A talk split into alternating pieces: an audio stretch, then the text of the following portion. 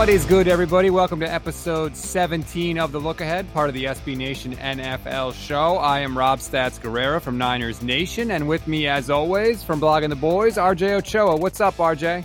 What's going on, Stats? I would not rather spend the last day of 2020 with anybody but you. So I'm happy to be here, happy to be your friend, happy to talk about the NFL with you, and happy that we have made it to the end of the regular season. Well, we host a show together. Let's Let's take it slow. Let's chill on the whole friend thing. it is an awesome week of the regular season because even though it is the final week, we still have seven teams that can clinch a playoff spot with a win. We have two divisions that are up for grabs. There is a ton going on in week 17.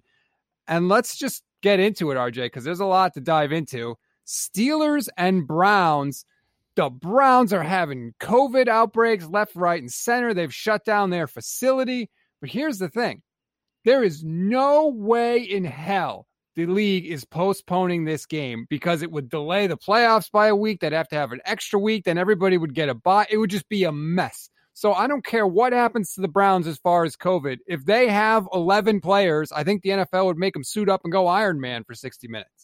I think the NFL is probably thankful that Pittsburgh came back to beat the Indianapolis Colts and that the Browns also lost to the New York Jets. Otherwise, this obviously would have been a game for the NF, eh, excuse me, the AFC North if uh, if the opposite results had happened. And so the NFL is probably you know just kind of saying, look, to your point, stats. I think I think maybe they would delay it to Monday, right? Like if they had to, maybe would get like a Monday Tuesday game again, and maybe they would delay whatever wild card games that you know those two teams wound up being in, assuming the Browns win because uh, they have to win to get into the playoffs.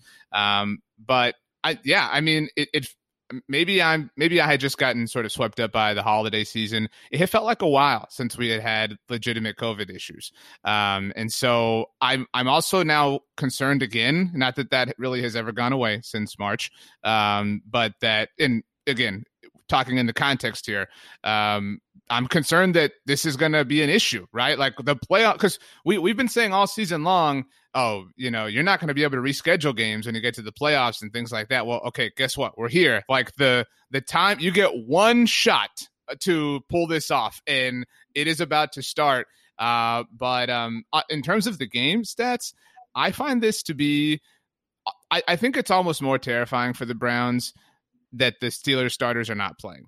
Uh, I saw a tweet from Bill Barnwell. Um, he said, "Would there be a more awful regular season loss than the Cleveland Browns losing to the Steelers backups, Mason Rudolph specifically, given the storyline from last year, uh, to keep them out of the playoffs, especially factoring in the whole like Pittsburgh Cleveland thing. And what was that like? At one point, Ben Roethlisberger had more wins at, at their stadium than any Browns quarterback or something like that. I mean, this is this is really I think heavy on Browns fans, and I feel for them.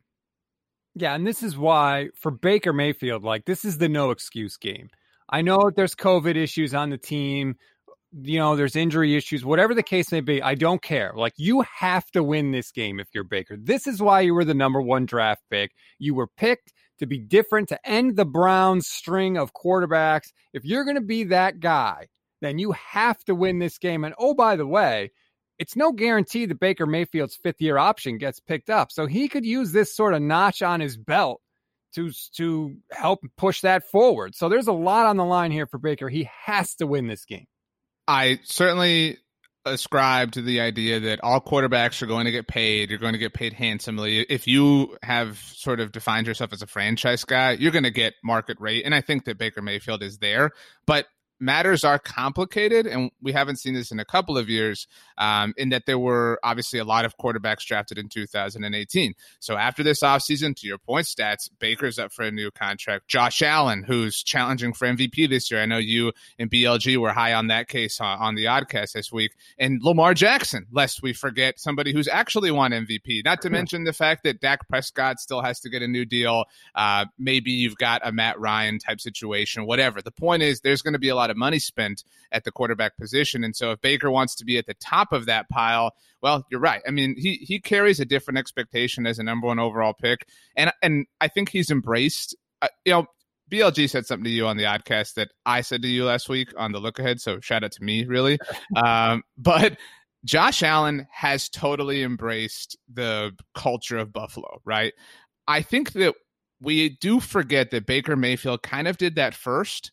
Um, he did embrace the let's pull this franchise out of the dump, you know, and I think that that it's it's not as like visible as the Bills thing because they're so loud and rowdy, but Baker has kind of done that, and I do think that that is you know the shine of Josh Allen has kind of taken away from that just a little bit. And and if he pulls this off, obviously you know it's it's been you know done to fruition. But I am worried about them because.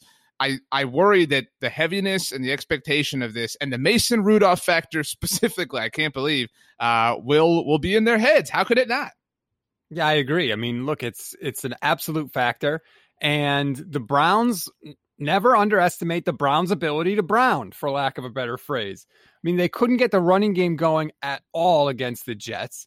They're going to need that this week against Pittsburgh because I don't have confidence that Baker can just do it himself if he has to just straight up drop back and win the game with his arm.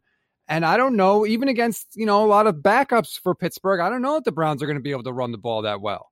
So what is the line on this game? And and we're we're recording Wednesday afternoon, so these are as of Wednesday as, as they always are on the look ahead, but it's pretty severe, is it not? It, it Cleveland's giving 10 yeah, I, I think the Browns win, but I will not take that.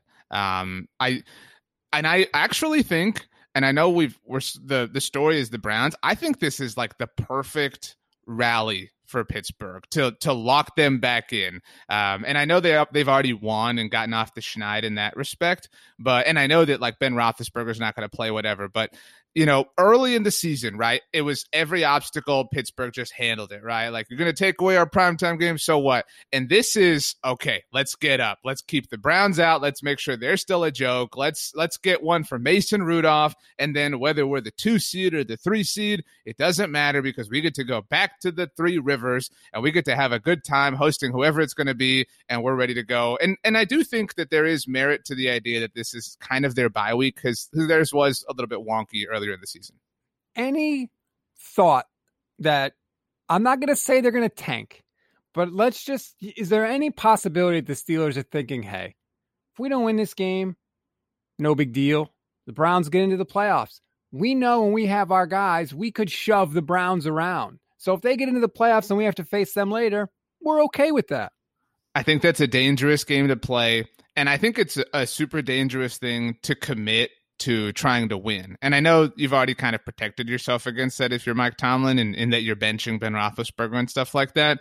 The the only example I can ever think of that that this type of game worked, and I, I'm sure you'll agree here. Uh, I will never forget Week 17 of the 2007 season when the New York Giants played the New England Patriots in, in an effort to stop the perfect regular season and damn near did it. And that ultimately wound up playing obviously a huge factor in Super Bowl 42. Um, and so in in that only respect, I mean, the loss was a great teaching lesson in that, you know, we could hang with these guys, whatever, uh, for when the time ultimately came. I just don't know that you want to play with fire like that. Like, I, I think that's a really narcissistic thing to do. Um, and like a lot of, you know, right stats, a lot of people are like, oh, Tom Brady's Bucks are angling to be the five seeds. They want to play the NFC East winner. They don't want to, you know, host the Cardinals or whoever it might be. That is, again, like, it is the NFL. Like we're talking about, we're talking about these Browns that lost to the Jets last week. So I mean, I hate to stick up for that cliche, but uh, yeah, I I would not do that. I would just play to win and see what happens, and then you know settle yourself in for next week. Yeah, I'm not saying that's Tomlin's thinking, but I wonder if that's not going through the minds of some of the Steelers players. It is a 10 point spread, like we said. I think Cleveland's going to win the game, but I don't think they're going to win it by 10. I wouldn't be stunned if Pittsburgh won the game, but I think the Browns will find a way, but it's going to be closer than 10, so I'll take the points. Copycat. All right. I'm down with it. I thought we were friends. Now you're insulting me?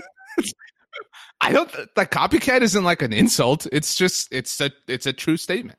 And by the way, we stats does a, a bad job of letting you loyal listeners know this. Um, I am well ahead in our pick'em. I have a seven game lead on stats, and so just just note that in entering this week. That that should be said. Stats like for the for the purpose of objectivity. I also know you're you're not necessarily handling you know things all too well in your survivor you know situation on on the oddcast. So I mean, it is what it is. These are all facts.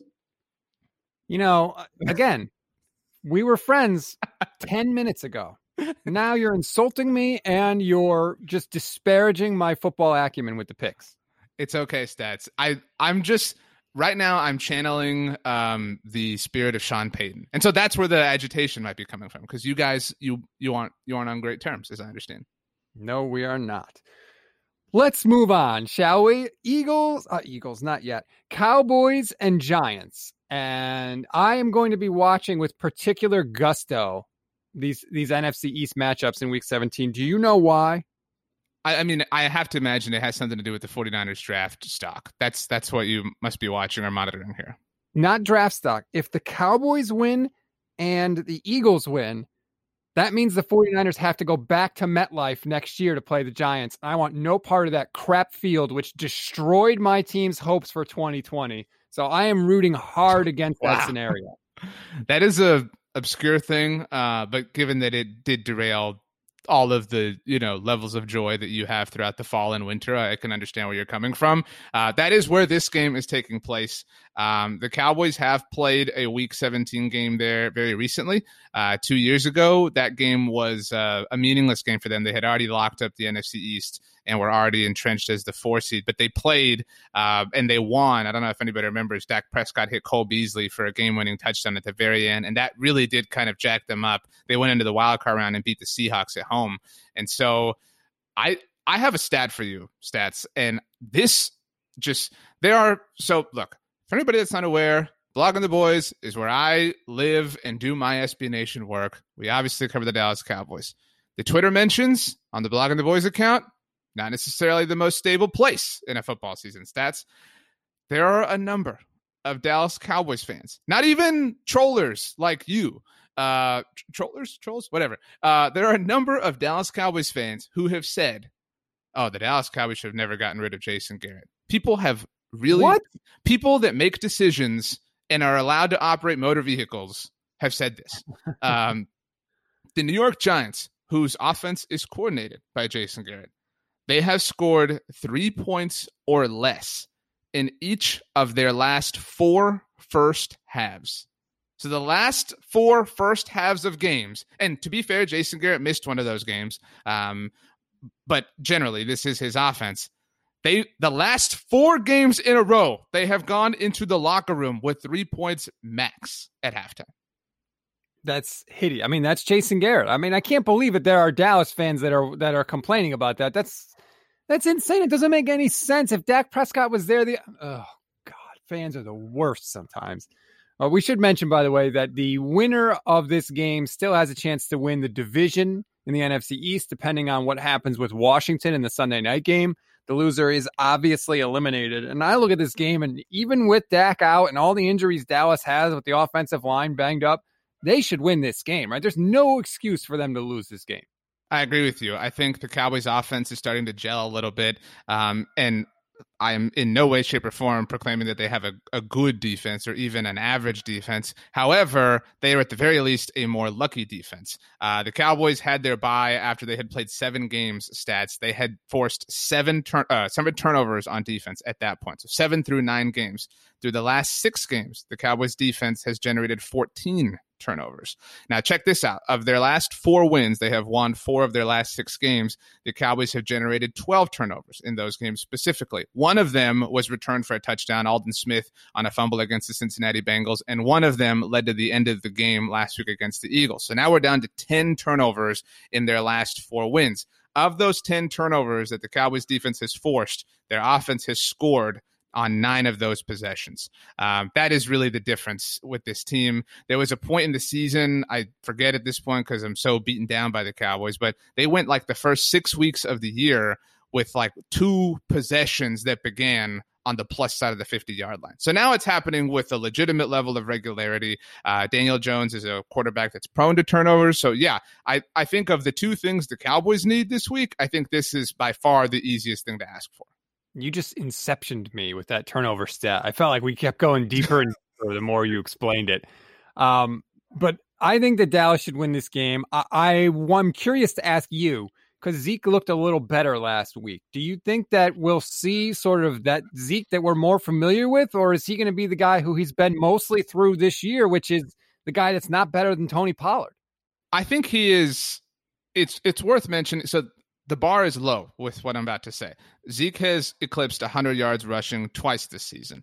Um, the first time was on the road against the Minnesota Vikings, and last week was against the Philadelphia Eagles. Both of those games came off of rest weeks for Zeke. The first was the team coming off of their bye. The second was him coming off of the game he missed against your Niners. And so I do think that the rest went a long way. I think that Zeke's calf was maybe a bigger issue than than he would let on. Zeke is you know, for all the you shouldn't pay running backs discussions, which are fair, um, Zeke is a, a really legitimate, you know, warrior, so to speak. He'll play through anything. He's a really tough guy.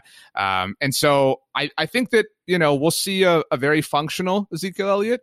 Um, and I think it should also be mentioned this is the fifth game in a row that the Cowboys are going to trot out the same five offensive linemen.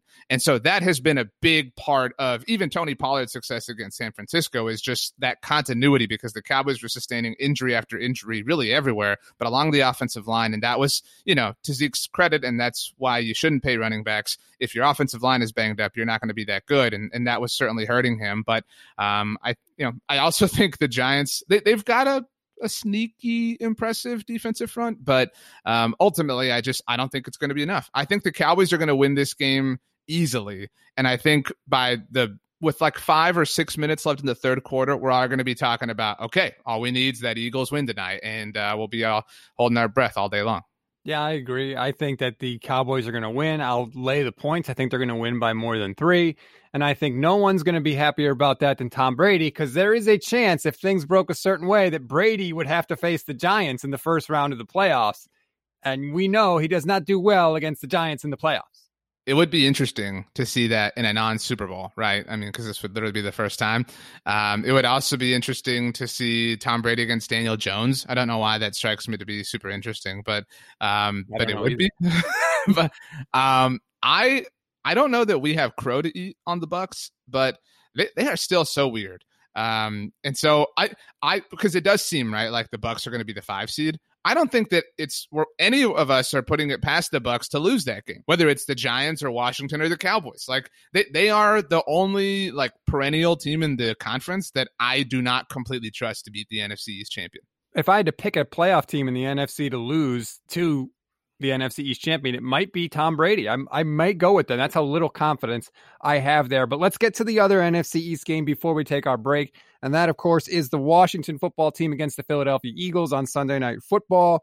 Good news for Washington. If they win, the division is theirs. And it looks like Alex Smith is going to start. So that's obviously good news because he's substantially better than any quarterbacks they have on their roster or any quarterbacks they may have recently cut.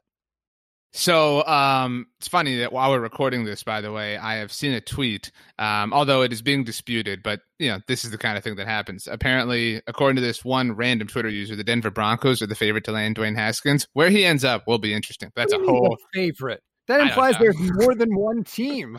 Nobody mean, wants him. Um, again, it seems like it was a tweet from a bot. It just caught my eye. Sometimes that happens. Um, so you mentioned it looks like Alex Smith will start. We are recording on Wednesday. He did not practice. Now that might be a let's just you know minimize the amount of work we have to put him through. Um, but I.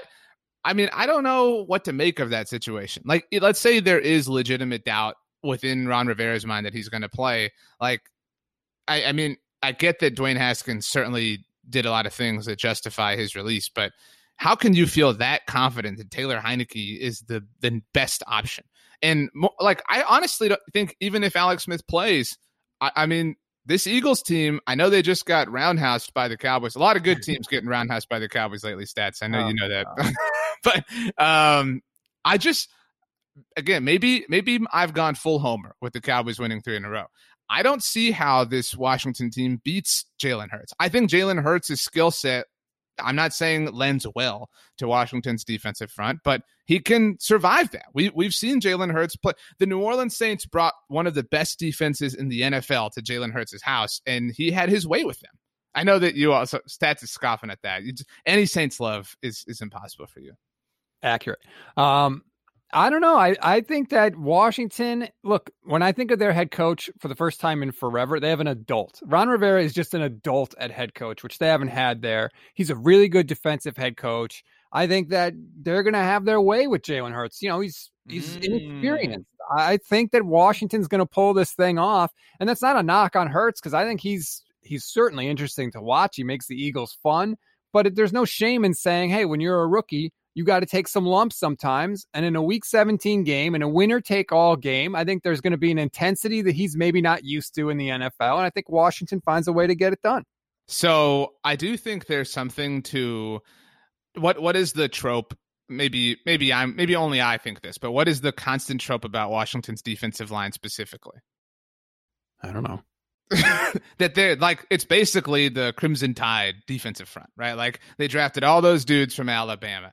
This is Jalen Hurts' opportunity for revenge. You're gonna pick Tua over me? Fine. I'll take my talents to Oklahoma and I'll beat all your fancy defensive linemen when I get to the NFL. And uh, look, I don't know if you know this stats. Jim Schwartz said this was a no hat game for the Eagles. All right, so clearly they're not gonna let this slip through their fingers. What the um, hell does that mean? uh, I mean, again, this is really silly, but um, Jim Schwartz said this was a no hat game and that they refuse, or their mentality is they're refusing to allow another team to get the proverbial division championship hats and t shirts and celebrate by wearing them on their field in their house. You don't do that. You don't go to the Linc and get your hats and t-shirts. You go to the Linc, you catch that L, and you send the hats and t-shirts down to Arlington, Texas or rather New York City, or rather uh, East Rutherford. Goodness gracious. Uh, I'm so glad Jim Schwartz is not a head coach anymore. Let me just say that.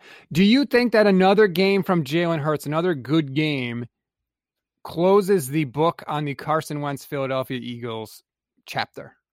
It's funny that you asked this, Stats, because we are recording on Wednesday, which is December 30th. Today is Tiger Woods' birthday, uh, turns 45. Today is LeBron James's birthday, turns 36. And today is Carson Wentz's birthday. So you just kicked the guy on his birthday. Way to go. Um, I think that that has already been determined.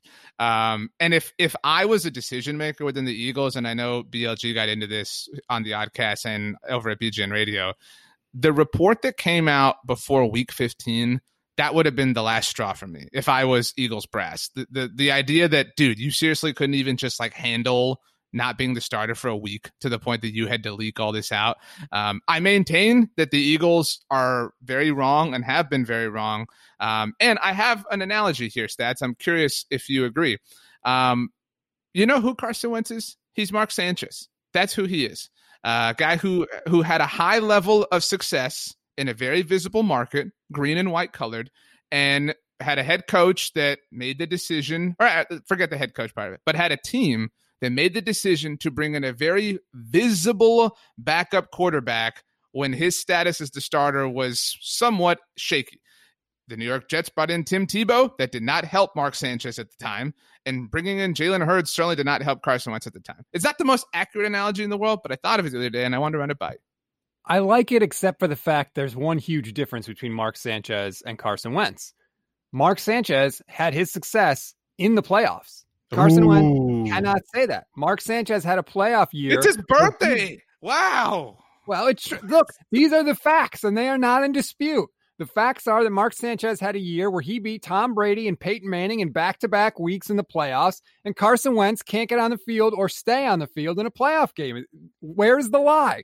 It's not a perfect analogy, but they're analogous to each other. And analogous? I've never understood analogous. that word, but whatever. they're they're similar to one another in that respect. Um, but I I think that I don't know if Jalen Hurts is the starting quarterback for the Philadelphia Eagles in 2021, but I do believe that Carson Wentz is not on that roster. I've been saying this. I think either Carson Wentz or Zach Ertz, one of those two dudes, is playing for the Chicago Bears in 2021. Wow. I mean, I know that the you know, there's a lot with Wentz's contract and it's going to cost a lot. But I, I don't know. I kind of agree with you. I think that you, you can't bring him back next year. I think they want to move on from all this quarter, quarterback controversy, so to speak. So we got a little time before that plays out, though. Is this the last game that Doug Pederson is the head coach of the Philadelphia Eagles for? No, no, because I think the best argument for Pederson is I do my best work when Carson's gone. So see, like all these, okay, back to Cowboys fans.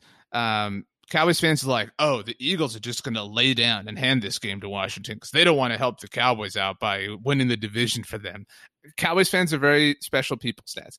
Um, but so to to that point though, this could be like uh Doug Pederson's record without Carson Wentz is well on record, right? Like we've discussed it a thousand times. But this could be this ultimate look, man, my team was crap. We were awful. We were terrible. But there was a team who came to our house with a chance to win the division. And guess what? Whoever my quarterback was, it was not Carson Wentz. I found a way to get it done. Jim Schwartzy, he said it was a no hat week. And I made sure there were no hats at the Linc. I, I think like Doug Pederson could maybe not keep his job, but put an exclamation point on keeping his job. And maybe that in itself also is like the final push of Carson Wentz out the door. Because I, I do believe, and I think you agree, in no way is the trio of Carson Wentz, Doug Pederson, and Howie Roseman back together next season. Agreed. At least one is gone. I I just think yeah, it's time for a change. I think it's that's going to be recognized in the offseason. And to me, you can't get rid of Pederson when he's won a Super Bowl for you and he did it without Carson Wentz and the biggest move you could make is possibly moving on from Carson Wentz. We are going to move on. We've still got a couple more games to go. And I got a little tease for you, RJ, because Matt LaFleur, Packers head coach, which is the next game up, is trying to do something that only one other head coach in the history of the National Football League has ever done before. I'll tell you what it is when we come back. Support for this show comes from Sylvan Learning. As a parent, you want your child to have every opportunity, but giving them the tools they need to tackle every challenge, that takes a team. Now more than ever, educational support tailored exactly to what your child needs can make all the difference. That's why parents have trusted Sylvan Learning for 45 years as the ultimate teammate in their child's educational journey, instilling in them a love for learning and a passion for reaching the next level. And Sylvan's Insight Assessment can identify gaps in learning and areas that could be of concern for your child. It's a 360 degree view into your child's learning that you can't find anywhere else and helps ensure that your child didn't miss something in school that might put them at a disadvantage in the future.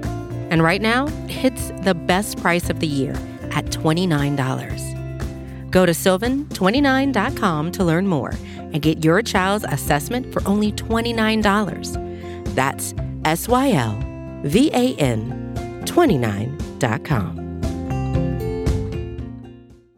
Welcome back to the Look Ahead, part of the SB Nation NFL show. Shame on me. I should have mentioned this before, but please rate, review, and subscribe to the SB Nation NFL show. If you're a fan of the show, if you listen every week, please take two minutes and write a review for us and, and give us a rating. It really does help. We really do appreciate it. Plus, we will read it on the show, and RJ maybe will read it in an accent. I don't know.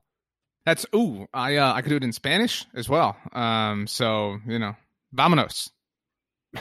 well done okay. Before we went to break, I said that Matt LaFleur is trying to do something that only one other head coach in the history of the NFL has done before. You have no idea what that is. I don't, but I um I would like a clue and I want to guess not the accomplishment, but the head coach. Well, you know who I cover for a living, right? Jim Tomsula. That's who it is. it's just mean to bring up that name. How dare you? Well, first of all, Jim Tomsula is in a position in his first year with a club to win a division title. So he got away from the dysfunction that was in the Bay Area. But I'm going to guess it has something to do with um, something something Bill Walsh accomplished. That's my guess. No, see, that's the thing. It's not George Bill Seifert. Walsh. It's a George Seifert thing. Correct. It's George Seifert because Matt LaFleur, if he wins, will go 26 and 6 in his first two years with the Green Bay Packers. There has only been one other coach to win at least 26 games in his first two years in the history of the NFL.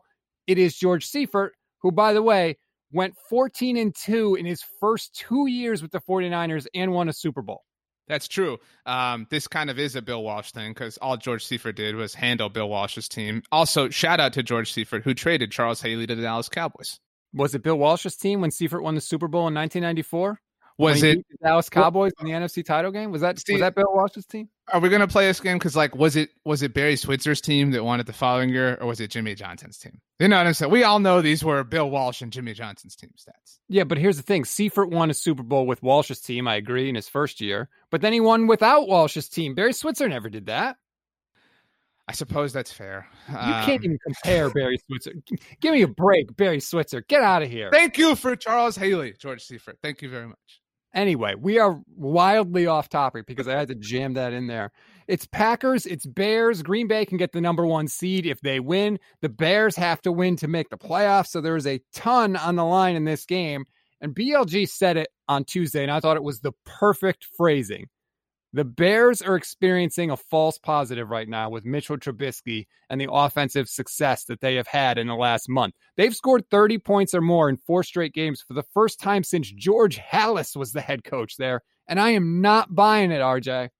Everything This pains me because my dog, who has barked at times in our show and during Monday Football Monday and during our blog on the boy shows, his name is Bear. So he has like a level of of, of obvious obvious pride in the Bears.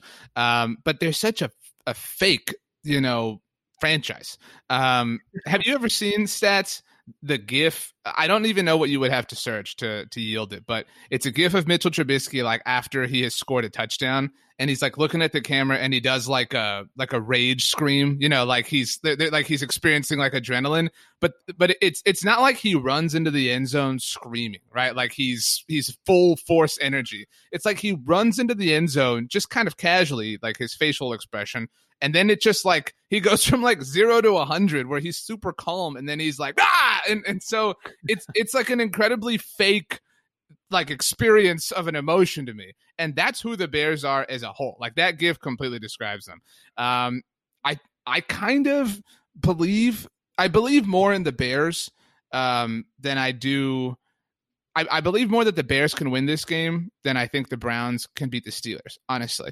Um, because I think the Bears are. I, I've made an analogy before.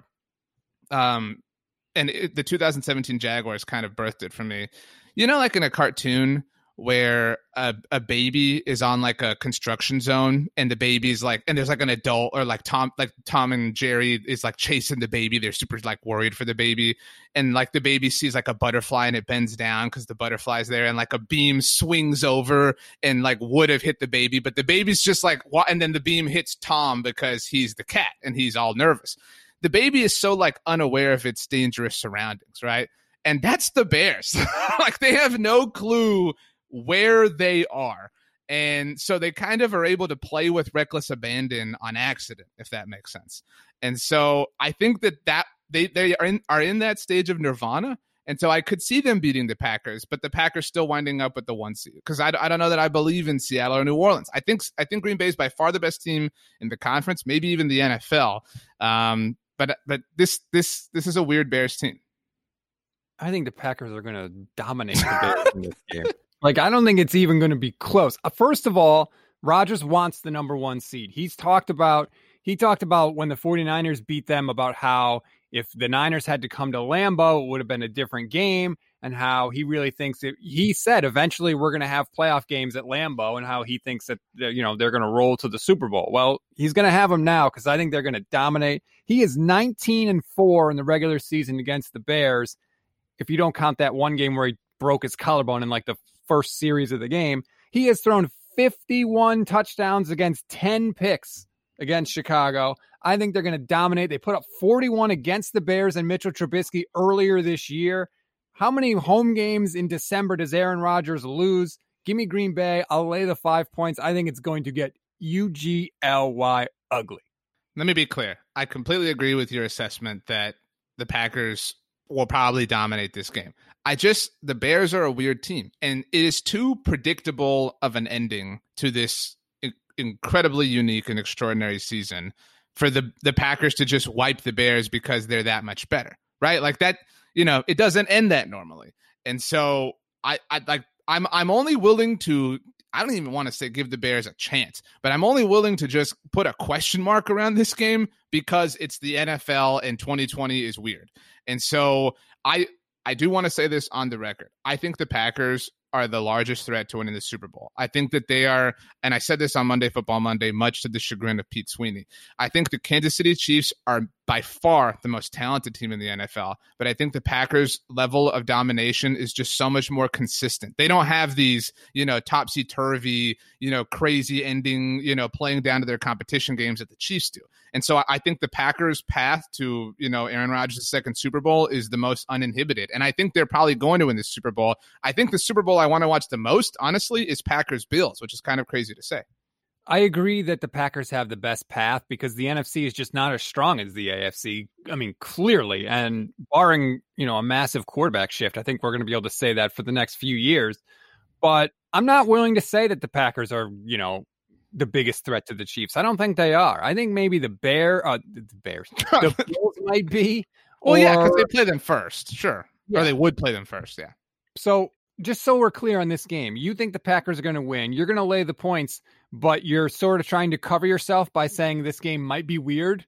I think the Bears are the only team in the NFL that could have the exact type of success to mystify themselves into thinking that Mitchell Trubisky is worth bringing back. And like what what is the like crowning achievement of that process? It's beating the big bad Green Bay Packers, you know, in week 17 with the playoffs on the line. Because even the most there are undoubtedly, I know our friends at Windy City Gridiron, there there are ardent Mitchell Trubisky opposers that are Bears fans and Bears supporters but a win against the Packers would go a long way at softening that stance. And when he ultimately signed the one year, $32 million deal in April, everybody would be like, oh, yeah, this is awesome. But you know who this is? I said this on Monday Football Monday, too. This is 2015 Ryan Fitzpatrick. Remember when he held out after that season because he played so well for, uh, with Eric Decker and Brandon Marshall. And then predictably, the Jets were awful in 2016.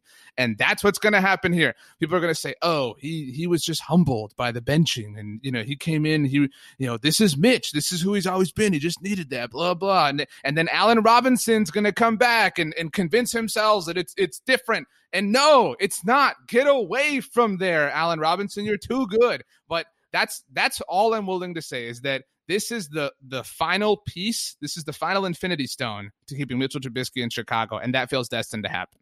But the Packers will destroy them. Well, first of all, I applaud you for making an Avengers reference, so I do appreciate that. But it looks better for Ryan Pace if Mitchell Trubisky signs another contract. Also, yeah. he drafted him, so we will see there. That is, I would love it. I root for an NFC team. Great, bring back Mitchell Trubisky to the Bears. That's one less team I will have to worry about going forward. And speaking of the NFC, the last game we're going to take our deep dive in Cardinals and Rams. And this one looks a lot less attractive now because it looks like it's going to be Kyler Murray against John Wolford.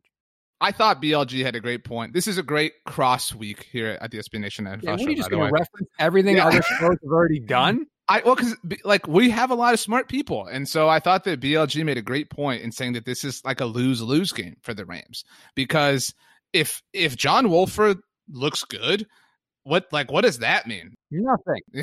like you know what I mean? It means nothing.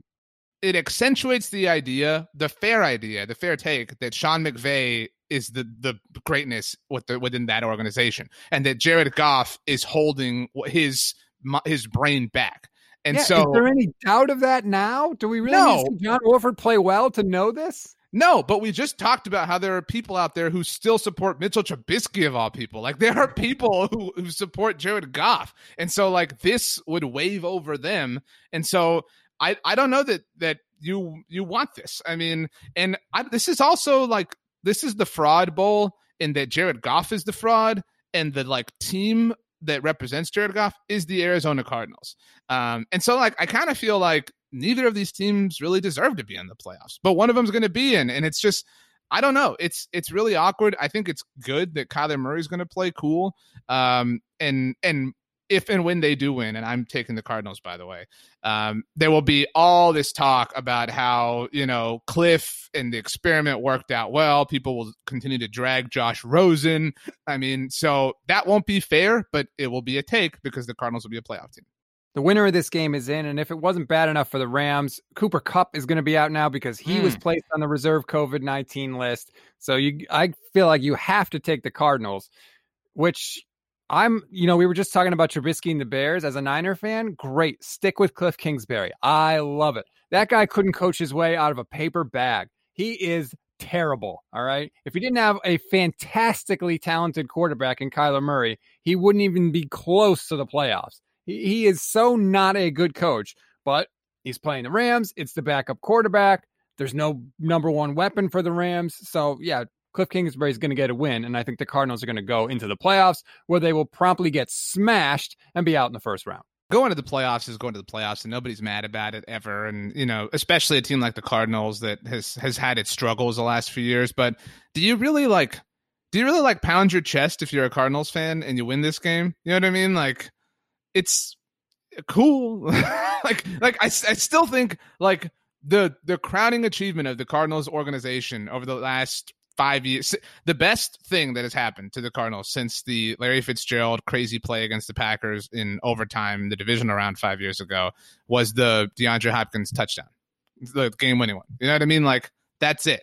Like the the Cardinals are this team that like you know pops up every now and then like holy crap what a play and then you forget about them like and i hate that because i i want kyler to be awesome and i i think i even want Kliff to be awesome but i mean it's just it's a, this is a weird like consolation game. And so it this is a game like who can postpone their season ending by one week. That's all it is. Right. And because we don't know, let's say the Rams somehow win this game. Is Jared Goff going to be back for the playoffs? I mean, he broke his and dislocated his thumb and had to have surgery. So, you know, I don't expect him to be running out of the tunnel Willis Reed style, Lamar Jackson style after a poop break to come and save the Rams. Do you know how many game stats the Cardinals have won since the Bills game I mentioned? Two. They have won two. Do you know who they have come against? Uh, no. They beat the New York Giants and then they beat the Philadelphia Eagles.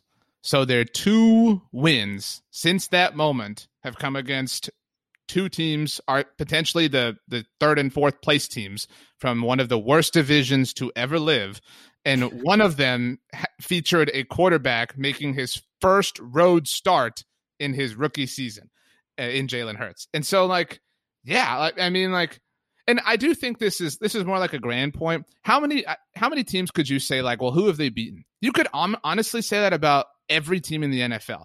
The, the, the league this year is super top heavy. It's like the Packers, Chiefs, and Bills, and then everybody else is like, nah, you know what I mean? Like, it's a weird year in that respect. Yeah, I, and I'm I definitely fall victim to that. Who have they beaten? And you, that's unfair sometimes, and I'm guilty of it. But in this case, for the Cardinals, I think it's totally fair, totally accurate. Even though we're both taking them to win this game because of the sorry state of the Los Angeles Rams. All right, RJ. Before we go, we cannot leave Week 17 without the last regular season lightning round. First up, Atlanta and Tampa Bay. The Bucs are giving six. I don't really believe in Tampa Bay, but if there's one team I know that's going to muck it up, it's the Atlanta Falcons. I agree. I thought for a moment about taking Atlanta, respect on making it respectable against Kansas City, but nah, this is Tampa Bay, and this might be their last win of the season. I agree. I will take the Bucs and lay the points. Jets and Patriots, and this is amazing. A Jets Patriots Week 17 game where nothing matters, but it, nothing matters for both teams because they're both missing the playoffs. Yeah, and there are some takes flying around now because the Jets have won two in a row and the Patriots look so bad on Monday night. Like, ooh, watch out. The Jets, they're locked into the number two pick. They're going to, no, no way. This, nope. Bill, Bill Belichick has way too much self pride to lose to the New York Jets, even all things good that are going on with the Patriots. Thousand percent. Belichick loves beating the Jets, and uh, farewell, Adam Gase, because this is his last game as HC of the NYJ. Next up, Vikings and Lions. Are the Lions even going to show up for this game? Because they didn't last week. I, this game hurts my soul. I have believed in the Vikings so much this year, and it has burned me. I'm going to pick them one last time, just because the Lions are like if if it like I would honestly believe it if there was this report like, yeah, half the Lions players have already like packed up their lockers. You know what I mean? Like this is the get out of Dodge game for Detroit. And so Minnesota will win this game and then there will be all the talk about how they had a really nice week 17 showing and they're going to be a better team in 21. And I won't believe it. I won't be a fool next year, I promise. Minnesota's favored by six and a half, but a little bit of sad news in this one. Dalvin Cook's father passed away, and he is not going to play in this game, as you could easily understand. So, you know, that's a factor when you're deciding on where you're going to go in this game certainly our condolences and, and, our thoughts and prayers are with Dalvin Cook and his family. Uh, but I still believe in the Vikings more than I do the Lions. Thousand percent. And keep Matthew Stafford healthy so he could be the quarterback of my 49ers next year. Baltimore and Cincinnati. If the Ravens win, they are in. But we've seen the Bengals can be feisty, RJ. No, they they can, fine. Um, but not against this Baltimore team. This this Baltimore team has found itself. Dez Bryant has caught a touchdown two weeks in a row. And this is if if the Bills are are hot, but they're not ascending. Like they've they've already ascended. The Bills are just riding that hotness. The Ravens are on the ride up. And so that is very exciting to consider as the playoffs begin. The line is huge here, but that doesn't scare me. I will take the reigning MVP. I will take the Ravens, and I want Dez to get in the end zone one more time. Baltimore minus 13. I will take the Ravens and lay the points. I agree with everything you said. They finally know who they are, and they are not afraid to let Lamar run. And as long as that happens, Cincinnati is not going to win that game. Next up, Miami and Buffalo. Miami is into the playoffs with a win. We don't know if Buffalo is going to play their starter. Sean McDermott's playing that very close to the vest. It might snow in this one, and Tua Tagovailoa has never played a game in the snow in his football life. I think it is the ultimate underdog thing to go back to the Bills culture to be the first two seed to ever not have a bye because that is what would happen with the Bills win. Um, I, I hope it works out for the Dolphins. I want to see them in the playoffs. I think Brian Flores is coach of the year, um, but but I'm I'm not betting against the Bills. Uh, but by the way, my fantasy league of record, uh, the title game came down to Josh Allen, and he delivered for uh, for one guy in question, and so um, it was a fun week around my WhatsApp. Great. Nobody cares. Bills are favored by one and a half. I'm actually going to take the Dolphins in this one because I think McDermott is not going to give his starters full run for the whole game. Miami needs the game to get into the playoffs, so I'll take Miami. Next up, Seattle travels to, oh no, to San Francisco, to Arizona to play the 49ers. The Seahawks can still get the number one seed. If the Packers lose and the Saints lose and Seattle beats San Francisco, they would be the one seed in the NFC. Kyle Shanahan's doing some great bluffing this week. No, no, Jimmy Garoppolo, he's awesome. He's definitely going to be my quarterback next season. Okay, sure thing, Kyle. We all believe you. Um, I will take Seattle, although I, they are fading fast. Um, the Jamal Adams performance has been impressive, certainly, but it has just not, not like it, it's it's been in a vacuum impressive, but but it hasn't it hasn't made them the monster I think we thought it would make them. It's just made them very good in a very particular way. Um, but I don't know. I'm, I'm concerned about Seattle's long term future in the playoffs here. I do think they'll win this game, and I do think they'll cover. They are favored by five and a half. Can I just say real quick on Jamal Adams? He's the St. Elmo's Steakhouse of safeties. St. Elmo's is a Ooh. steakhouse known for their shrimp cocktail. Jamal Adams is a safety known for sacking the quarterback. Like, it doesn't make any sense. That's not what you're supposed to be famous for, Jamal. So, like, yeah, you're good at that one thing, but that's not really your main job. I think that that's a great comp for that. Um, so shout out to my friend, my friend Stats, uh, for pulling that off. But but yeah, but you know what? It's it's like it's destined to happen at this point. Stats. Jamal Adams is going to have like the game clinching sack forced fumble in a playoff game because of what you just said. So well done. So I will take Seattle to cover the spread in that one. There's no way CJ Beathard has two good games in a row. Jacksonville and Indy, the Colts need a win and help to get into the playoffs, but they did lose to Jacksonville in week one. And and just so you know, RJ, the, the Colts are not going to show the scores of the other playoff games in the stadium as if the players all don't have cell phones and won't be able to figure it out. Yeah, um, I love Frank Reich, uh, but this is Okay, fine, guys. I do think that this is maybe Matt Eberflus's last home game or last regular season game, rather, uh, with the Colts. I think he's maybe a head coach in this new cycle. Um, I do think the Colts will win.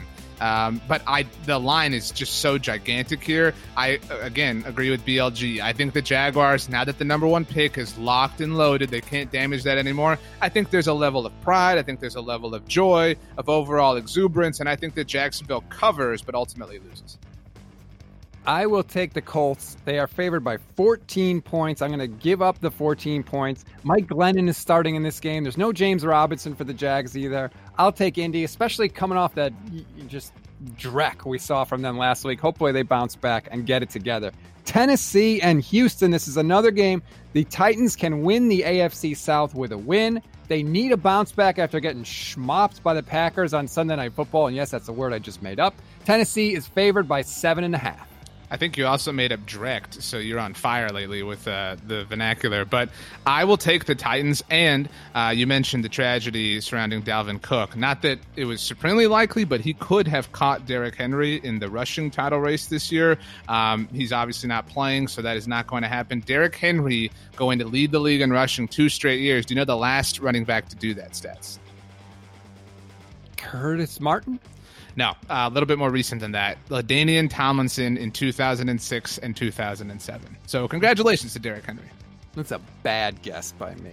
That's a terrible guess by me. Are you, you taking Tennessee? I am. I will take Houston to cover. I don't think they're going to win, but I will take the points and Houston. Vegas and Denver's our next game. And here's my question for you in this game Vegas is favored by two. Is this the last game for both of these quarterbacks with these current teams? Oh, that is a great question from my friend Stats. Um, I think it is. I think that it the time to worry about Jon Gruden, if you were somebody who was being inordinately patient, is certainly now. Um, I do think some weird things have happened to that organization, like last week's loss to the Dolphins. But um, this is they, they are like purgatory doesn't even sum up the Raiders well enough, and the Broncos have been there for a while. So this is this is just two teams, right? Like this is you know this is yep. like this is like the 6 a.m. Premier League game. You know that you're like, I'm not getting up to watch that. like, you know what I mean? Like, I'll just watch Goal Zone and they'll tell me. Uh, I I will take the Broncos because I think, um, well, I think I've seen a, a, team that has Rod Marinelli at defensive coordinator and Jason Witten at tight end collapse late in December, and so I'm sick of it. I'm going to take the Raiders just because I think Derek Carr is better than Drew Lock. I don't love anything about this game. Like, this is just like two spare teams. Like, we need two teams to fill out the schedule. All right, let's get the Raiders and the Broncos to play. I will not spend a second watching this game if I had any control over it. Kansas City and the Chargers, and it is no Patrick Mahomes in this one. It is the Chad Henne show, RJ. I don't care. I, I thought it was interesting that Pete Sweeney took the Chargers. Um, I know that obviously LA's favored. I don't care. I really don't care at all. I will take Andy Reid. I'm I'm not going to bet against the Chiefs. I know you. It worked out for you when you took the Broncos a few weeks ago. Um, they covered on Sunday Night Football, but uh, I'll take the Chiefs, and I think I feel really optimistic about it. I'm going to take the Chargers. They're what? giving three and a half points. I Justin Herbert, I feel like is is going to be the Justin Herbert we saw earlier in the year when he's dropping dimes left, right, and center. I just I don't know. I like the Chargers. I like the uniforms. I hate Chad Henne. So we'll go with that. And then the last game, the Saints and the Panthers. Like I said about the Seahawks, the Saints can also get the number one seed if Seattle and Green Bay lose and the Saints beat the Carolina Panthers. They are giving six and a half. I think the Saints win. I think the Saints cover. And get ready for, again, my friend Stats to love what I'm about to say. I think this might be not only the last win for the New Orleans Saints this season, but the last win for Drew Brees. Uh, speaking of the Premier League, you know, on NBC. I mean, that's we know that Drew Brees is headed there sooner rather than later. I mean, I think the the Saints fall into that category with the Bucs, like not in the same way, but I, it would not shock me if it's if it's the Cardinals, for example, like if Kyler Murray had a hot game and beat them. And so, um, but it also wouldn't shock me if they're a team that you know beat the crap out of a team in the wild card round. But I mean, all I know is the team that they beat the crap out of last year is a team that the Dallas Cowboys beat the crap out of, and so they can't be that good. Um, I mean, beating the crap out of somebody is beating the crap out of them, but um, this is this is a Saints win, and, and I'm very anxious to see what happens to them in the wild card round. Nobody, and I mean nobody, blows more playoff games they should win with a Hall of Fame quarterback than Sean Payton and the New Orleans Saints. And guess what? I think the exact same thing is going to happen. I'll take the Saints to cover in this game, but I agree with you. I don't think they're going to play more than one playoff game this year. And you can call me a Saints hater all you want because I've also been right the past two years. So leave me alone. Um, before we leave stats, what is your New Year's resolution? It's New Year's Eve. I am resolving to be better in my picks because, as you have brought up, I have been horrible since you joined the show.